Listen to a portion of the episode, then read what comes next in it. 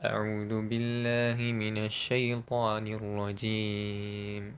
بسم الله الرحمن الرحيم. اقرأ باسم ربك الذي خلق خلق الإنسان من علق. اقرأ وربك الأكرم الذي علم بالقلم. علم الإنسان ما لم يعلم. كلا إن الإنسان ليطغى أن رآه استغنى إن إلى ربك الرجعى أرأيت الذي ينهى عبدا إذا صلى أرأيت إن كان على الهدى أو أمر بالتقوى أرأيت إن كذب وتولى؟ ألم يعلم بأن الله يرى؟ كلا لئن لم ينته لنسفعا بالناصية. ناصية كاذبة خاطئة. فليدع ناديه سند سندع الزبانية. كلا لا تطعه واسجد واقترب. بسم الله الرحمن الرحيم. السلام عليكم ورحمة الله وبركاته. الحمد لله نحمده ونستعينه ونستغفره ونعوذ بالله من شرور أنفسنا ومن سيئات أعمالنا. من يهده الله فلا مضل له ومن يضلله فلا هادي له. أشهد أن لا إله إلا الله وأشهد أن محمدا عبده ورسوله. Allahumma salli ala sayyidina Muhammad wa ala alihi washabihi wa man wala. Baik untuk hari ini kita akan menyambung lagi um, sesi tadabbur kita um, sampai ke suratul a'la eh sorry suratul alaq sekarang ni. Suratul alaq adalah satu surah ha, sama juga macam sebelum-sebelum ni surah makkiyah juga yang terdiri dari um, 19 ayat. Suratul Alaq yang bermaksud segumpal darah. Begitulah. Tapi saya tak berapa gemar dengan tafsiran segumpal darah. Dia macam ni lah. Um, betul lah juga. Betul lah juga. Suratul Alaq tu segumpal darah. Tapi saya lebih cenderung dengan Alaq yang ditafsirkan dengan tafsiran yang baharu. Tafsiran zaman sekarang lah. Iaitu lintah ataupun sesuatu yang tergantung. Ha, itu kalau nak tahu kenapa itu boleh boleh search lah dekat Google. Memang dia punya kalau kita nilai antara dua tafsiran tu saya sendiri menampakkan yang um, saya melihat uh, tafsiran alak tu dengan maksud lintah tu lebih dekat lah. Okay. By the way, ah, okay kita nak teruskan dengan pentadabburan suratul alaq. Suratul alaq dia ada kisah dia tuan-tuan. Kisah yang mana? Kisah dia yang kita tahulah um, memang maklumlah.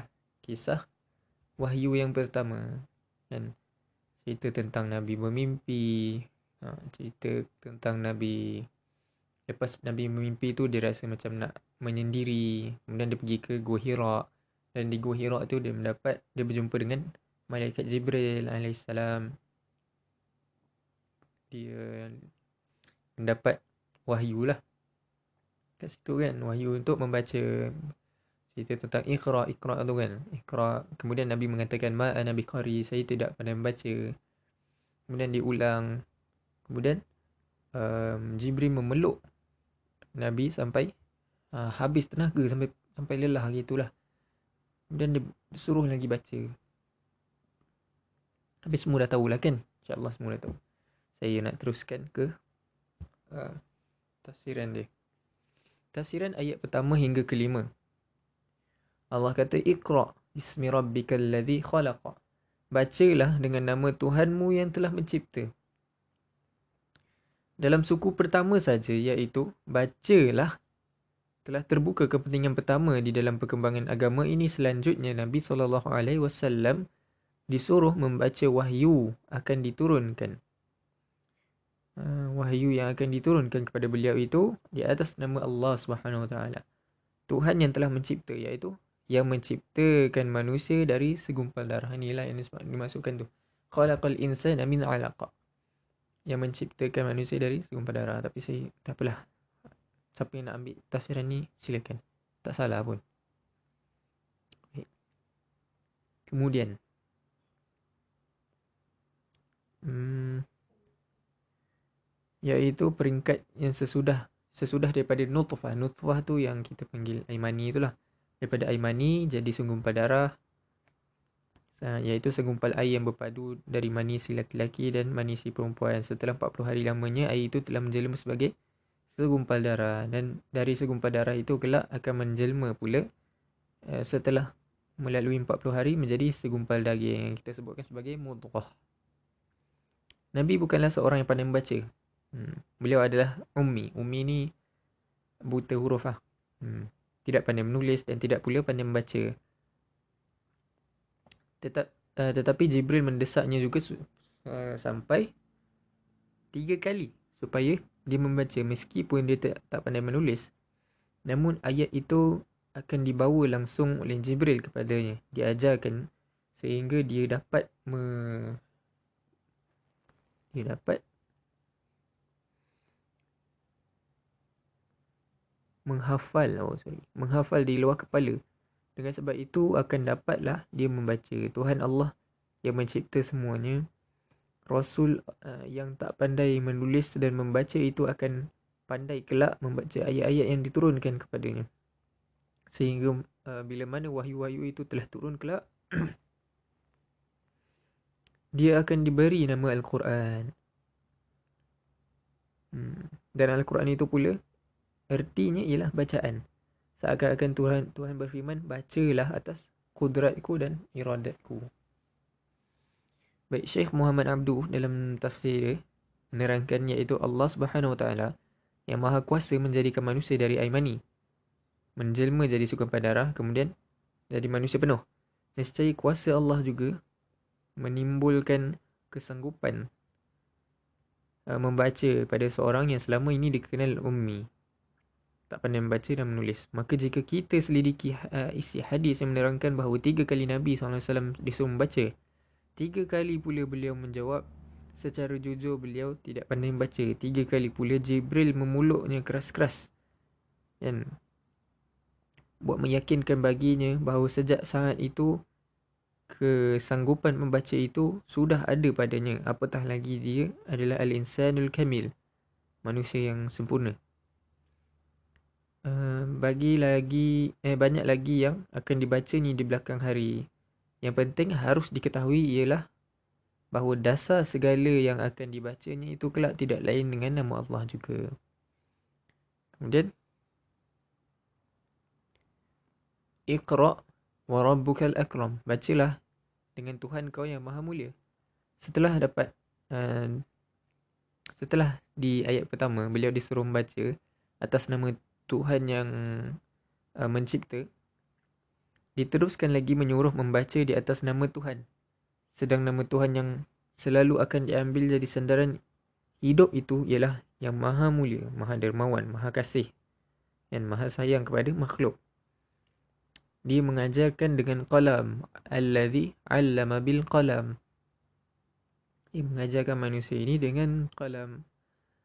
Itulah keistimewaan Tuhan itulah kemuliaannya yang tertinggi iaitu diajarkan manusia itu berbagai ilmu dibukanya berbagai rahsia diserahkannya berbagai kunci untuk pembuka perbendaharaan Allah Subhanahu Wa Taala iaitu dengan qalam dengan pen ataupun pena kita panggil di samping lidah untuk membaca, Tuhan pun mentakdirkan pula bahawa dengan pena ilmu pengetahuan dapat dicatat.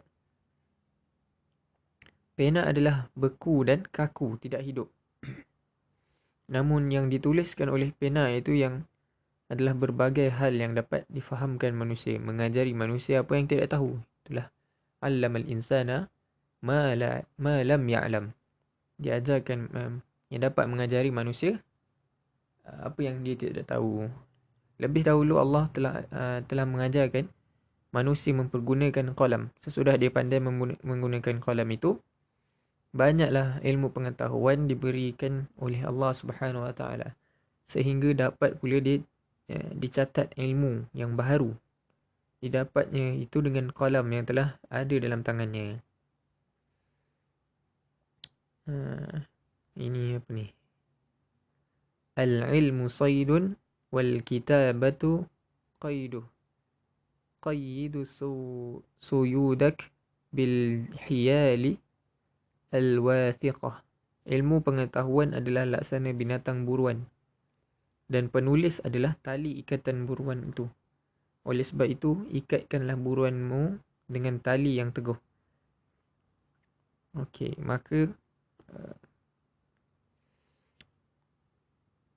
di dalam susunan kelima ayat ini Sebagai ayat mula-mula turun kita menampak dengan kata-kata singkat Tuhan telah menerangkan asal-usul kejadian manusia yang semuanya sama iaitu daripada segumpal darah yang berasal dari segumpal mani. Dan segumpal mani itu berasal dari saringan halus makanan manusia yang diambil dari bumi. Iaitu dari hormon ha, kalori, vitamin dan berbagai zat lain yang semua diambil dari bumi yang semuanya ada dalam sayuran, buah-buahan, makanan pokok dan daging. Kemudian itu manusia bertambah besar dan dewasa. Yang terpenting alat untuk menghubungkan dirinya dengan manusia yang sekitarnya ialah kesanggupan berkata-kata dengan lidah sebagai sambungan daripada apa yang terasa dalam hatinya. Kemudian bertambah juga kecerdasan maka diberikan pula kepandaian menulis. Di dalam ayat yang mula turun ini jelas penilaian yang tertinggi kepada kepandaian membaca dan menulis. Kata Syekh Muhammad Abduh, tidak dapat tidak didapat kata-kata yang lebih mendalam dan alasan yang lebih sempurna daripada ayat ini dalam menyatakan kepentingan membaca dan menulis ilmu pengetahuan dalam segala cabang ha, dan bahagiannya. Dengan itu mula dibuka segala wahyu yang akan turun di belakang. Maka kalau kaum muslim tidak dapat menel, um, tidak dapat petunjuk dengan ayat ini dan tidak mereka perhatikan jalan-jalan buat maju, merobek segala selubung uh, pembungkus yang menutup penglihatan mereka selama ini terhadap ilmu pengetahuan atau merampal semua uh, pintu yang selama ini terkunci sehingga mereka terkurung dalam bilik gelap sebab dikunci erat-erat oleh pemuka-pemuka mereka sampai mereka meraba-raba dalam kegelapan bodoh. Hmm. Dan kalau ayat pembuka wahyu ini tidak menggetarkan hati mereka, mereka tidaklah. Maka tidaklah mereka akan bangun lagi selama-lamanya. Ar-Razi menguraikan ha, dalam tafsir dia bahawa pada dua ayat pertama disuruh membaca atas nama Tuhan yang maha yang telah mencipta adalah mengandungi uh, kudrat dan hikmah dan ilmu dan rahmat. Semuanya adalah sifat Tuhan. Dan pada ayat seterusnya, seketika Tuhan menyatakan menyampai ilmu dengan kalam atau pena adalah satu isyarat bahawa di antara hukum itu yang tertulis dan tidak difaham tidak difahamkan kalau tidak didengar dengan uh, sesama. Maka pada dua ayat pertama melihatkan rahsia rububiyah, rahsia ketuhanan dan tiga ayat sesudahnya mengandungi rahsia nubuat, rahsia kenabian lah. Dan siapa Tuhan itu tidak akan dikenal kalau bukan dengan perantaraan nubuat. Dan nubuat itu sendiri tidak uh, tidaklah akan ada kalau tidak ada eh kalau tidak dengan kehendak Tuhan. Baik. Kemudian tafsir ayat 6 hingga 8. Inilah peringatan kepada Rasulullah SAW sendiri yang akan menghadapi tugas yang, uh, yang berat menjadi Rasul.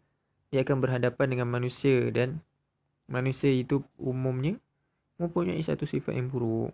Iaitu kalau dia merasa dirinya telah bercukupan, telah menjadi orang kaya dengan harta benda atau berkecukupan dengan uh, dihormati orang, disegani dan dituakan dalam masyarakat. Uh, inilah yang Allah nak tegur ni. Kalla innal insana la yatgha. Sungguh manusia itu sesungguhnya, sungguh sesungguhnya lah manusia itu suka sekali melampaui batas. Ar-ra'ahu istaghna.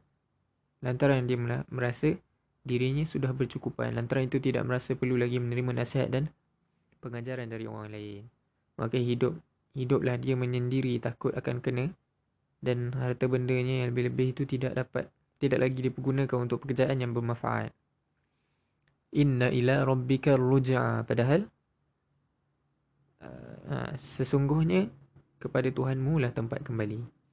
Apabila telah datang saat kembali kepada Tuhan iaitu maut kekayaan yang disangka mencukupi itu sedikit pun tak dapat menolong. Tepatlah apa yang ditafsirkan oleh Abu Sa'ud bahawa kerana hidup merasa kaya bercukupan orang melampaui batas yang patut dijaga. Akhir uh, akhir kelaknya dia mesti kembali juga kepada yang maha kuasa atas dirinya dan hartanya. Dia mesti mati dan sesudah mati dia kelak akan dibangkitkan berhadapan dengan Tuhan sendiri bukan dengan yang lain. Di situ kelak engkau uh, engkau rasakan akibat dari sikap uh, yang tidak mahu tahu yang merasa cukup dan melampau itu. Kemudian tafsiran ayat ke-9 hingga ke-14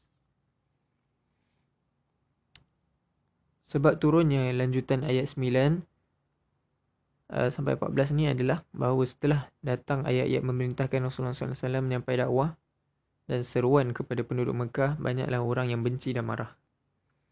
Di antaranya ialah orang yang sifat yang dikatakan di ayat 6 hingga 8 tadilah yang tak mahu dengar nasihat, yang tak dengar tak nak dengar dakwah Nabi. Seorang di antara mereka yang sangat terkemuka ialah Abu Jahal. Dia benci benar pada Rasulullah sebab beliau menyerukan uh, menghentikan menyembah berhala hmm.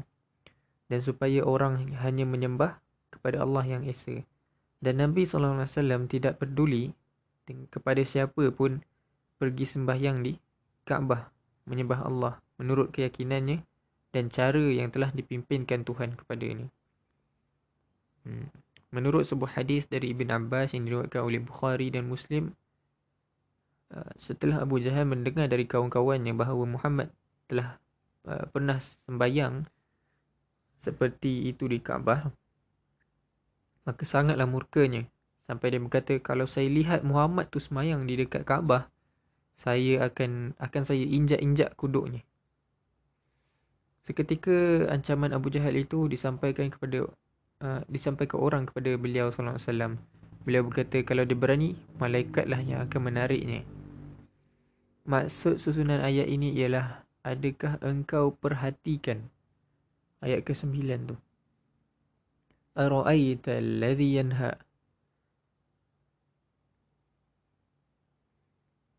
Hmm. Ara'aita, adakah engkau perhatikan adakah uh, atau adakah uh, teringat olehmu ya Muhammad Rasulullah. Orang yang melarang allazi yanha. Atau menghambat dan menghalang-halang. Dan mengancam kepada uh, seorang hamba. Abadan idza salla. Seorang hamba iaitu Muhammad sallallahu alaihi wasallam. Dalam ayat ini terdapat juga ayat-ayat lain disebutkan seorang hamba sebagai kata penghormatan dan jaminan perlindungan yang diberikan kepadanya apabila dia sembahyang idza salla Adakah engkau perhatikan keadaan orang itu? Iaitu orang yang mencuba hendak menghalangi. Sorry, sekejap. Ada hurus. Alright, sambung.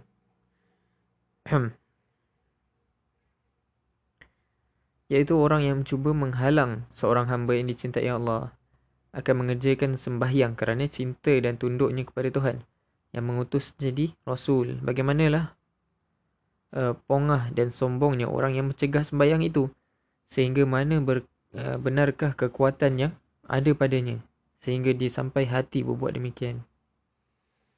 Kemudian ayat ke-11 Ara'aita in kana huda? Adakah engkau perhatikan jika di atas petunjuk? Cuba engkau perhatikan dan renungkan siapakah yang akan menang di antara kedua orang itu orang yang menghalangi orang sembahyang dengan orang yang memperhambakan dirinya kepada Allah itu. Apatah lagi jika jelas nyata bahawa orang yang memperhambakan diri dan telah diakui pula Allah bahawa orang itu hamba-Nya berjalan di atas jalan yang benar yang uh, mendapat hudan huda gitu hudan mendapat petunjuk dari dan bimbingan dari Allah atau dia yang menyuruh kepada bertakwa au amara bittaqwa dapatkah orang yang sombong pongah merasa diri cukup kaya dia itu dapat menghalang hamba Allah yang sembahyang bertindak menurut tuntutan Tuhan. Menyeru dan menyuruh manusia supaya bertakwa kepada Allah. Sebandingkah di antara keduanya itu? Cubalah perhatikan. Kemudian ayat ke-13. Ra'aita in kadzaba wa tawalla. Abu Jahal juga dia didustakan segala seruan yang dibawa Nabi. Dia mendustakan segala seruan yang dibawa Nabi. Dan bila dia ajak berbicara dari hati ke hati, dia berpaling, membuang muka, tak mau uh, mendengar sama sekali. Cubalah perhatikan alangkah jauh bezanya di antara kedua pribadi ini.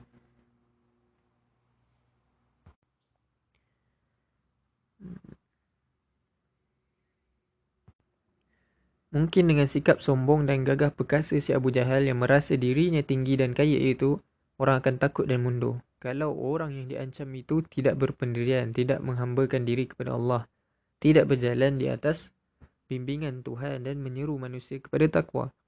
Tetapi kalau yang dihadapinya itu Muhammad sallallahu alaihi wasallam, nabi penutup sekalian nabi, maksud si Abu Jahal atau setiap orang yang berperangai-perangai seperti Abu Jahal tidaklah akan berhasil. Sebab kuncinya telah diperingatkan kepada Nabi Muhammad SAW iaitu selanjutnya dalam ayat 14. Alam ya'lam bi anna Allah yara. Tidakkah uh, dia tahu bahawa Allah melihat, melihat di dalam hati kecilnya tentu ada pengetahuan bahawa Allah melihat perbuatan yang salah itu menghalangi hamba Allah Subhanahu Wa Taala sembahyang.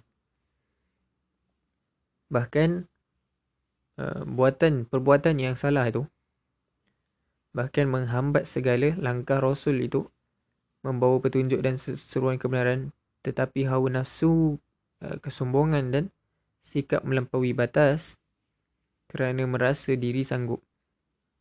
Cukup kaya menyebabkan kesedaran kekuasaan Allah itu jadi hilang atau terpendam. Inilah gambaran yang disambung pada suratul alaq ni tentang hamba hambat rintangan yang diterima oleh Rasulullah SAW. Ini ayat sambungan kepada uh, ya, sambunganlah ayat 5 tafsir ayat ke-15 hingga 19. Ini adalah ancaman Allah sebut. Kalla la in lam yantahi la nasfa'an bin nasiyah. Allah kata sungguh kalla sungguh jika dia tidak mahu berhenti. Ha. Kalla la in lam yantahi dari iaitu uh, tidak mahu berhenti dari menghalangi utusan Allah menyampaikan uh, seruan dan tidak mahu juga berhenti menghejek dan menghina. La nasfa'am bin nasih sungguhnya kami akan sentakkan umbun-umbunnya. Umbun-umbun yang penuh ya umbun-umbun yang penuh dengan dusta yang penuh kesalahan. Nasiyatin kadhiban ditarik umbu-umbunya ialah artinya kepala orang itu sudah kosong dari kebenaran. Isinya hanya dusta dan bohong, kesalahan dan nafsu jahat. Artinya dia pasti akan mendapat hukuman Tuhan yang kejam. Okey. Falyad'u nadiyah. Biarkan dia panggil kawan-kawan segolongannya berapa orang konconya, berapa orang yang berdiri di belakang menjadi penyokongnya, suruh mereka berkumpul semuanya dengan maksud hendak melawan Allah Subhanahu Wa Taala. Sanad'u Zabaniyah dan kami akan kami panggil pula Zabaniyah. Zabaniyah adalah nama malaikat yang menjaga uh, yang menjadi penjaga dalam neraka. Rupanya kejam dan gagah perkasa dan menakutkan. Laksana Ha, saya tak tahu apa perkataan ni tapi dia sebutkan sini algojo. Algojo itu apa tuan-tuan? Kalau tahu ha tu bolehlah bagi tahu saya DM ke WhatsApp ke. Algojo dalam permisalan dunia ini.